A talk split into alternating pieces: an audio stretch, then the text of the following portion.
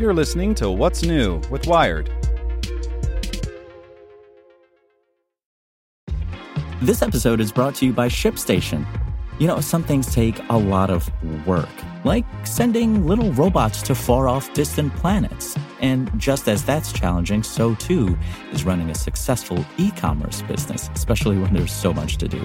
So I want to introduce you all to ShipStation. Now, I love using ShipStation because of its easy to use dashboard, which makes managing orders and printing labels a breeze and super smooth. Oh, and the customer service is just out of this world. It's exactly what you need to help grow your business. Sign up for your free 60-day trial at shipstation.com slash technews. That's shipstation.com slash technews. This podcast is supported by Tools and Weapons, the podcast hosted by Microsoft Vice Chair and President Brad Smith. Each episode features insight you won't find anywhere else from the center of the conversation surrounding emerging technologies like AI. Right now on the podcast, you can hear a special episode where Brad Smith lays out Microsoft's vision for a vibrant marketplace driving the new AI economy. To hear more, follow or subscribe to Tools and Weapons with Brad Smith wherever you get your podcasts. Here's today's spoken edition of Wired. Review Timex Ironman GPS Watch by Adrienne So. Full disclosure Unbeknownst to my editors, I wore a Timex Ironman watch for over a decade. My Timex did everything I needed a watch to do. I wore it traveling, snowboarding, swimming, running, snorkeling, and surfing.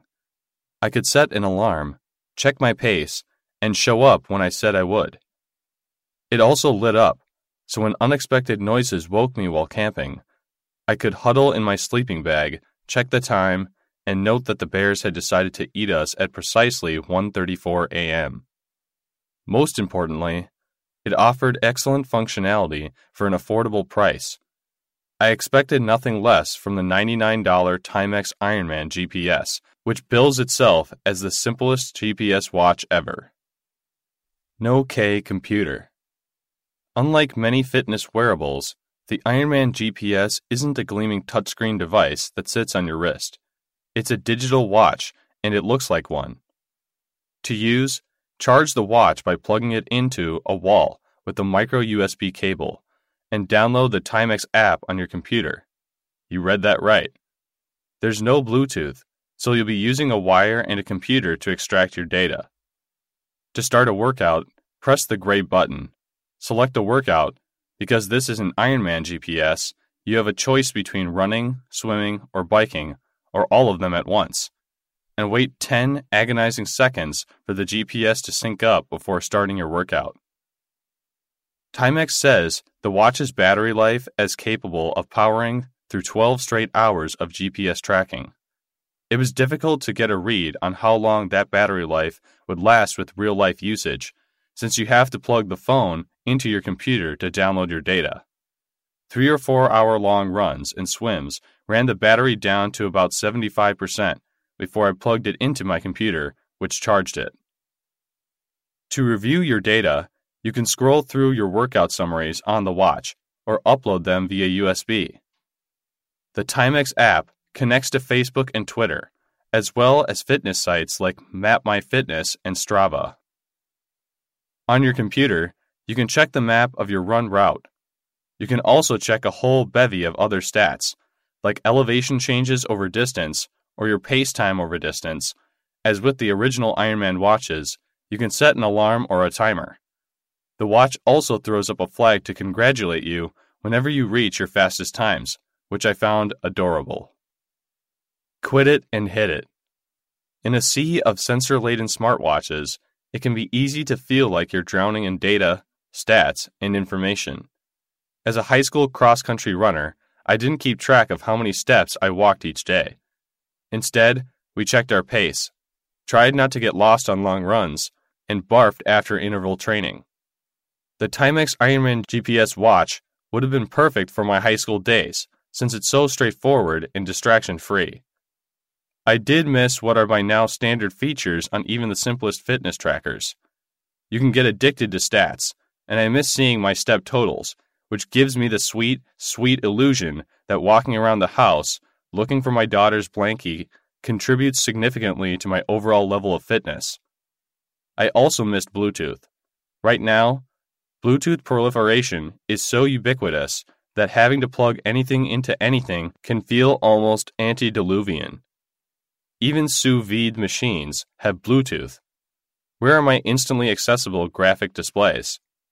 And alas, even though Timex has made the Ironman GPS simple to set up, it didn't eliminate the possibility of glitches.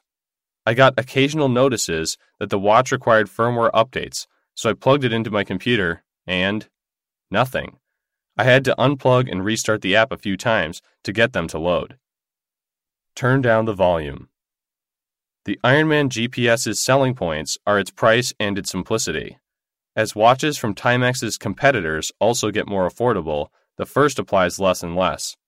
You can find Garmin and TomTom watches now that come at similar price points but offer the same features and more. But am I the only one besides your mother who will tell you this? More isn't always more. If your goal is to run a race faster, you don't really need an HR monitor or to calculate your VO2 max. You just need a stopwatch and the will to work harder. Maybe you're an experienced athlete who is suffering from information overload, or maybe you're just secure enough in your fitness level that it doesn't give you a thrill to find out that you've clocked 300 steps while checking the office mailbox. Was I able to convert back to a Timex Ironman GPS after being exposed to the sinfully self indulgent amount of data now available? No. Turns out I really like being able to see completely irrelevant stats, like finding out that my heart rate spikes while watching Black Mirror. As an athlete, however, it's a great follow up to the watch that was my constant companion for a decade. Want to learn how you can make smarter decisions with your money? Well, I've got the podcast for you.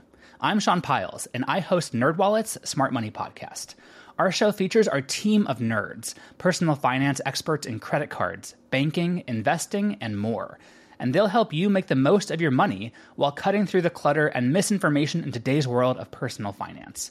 You'll get clarity on strategies to help you build your wealth, invest wisely, shop for financial products, and plan for major life events.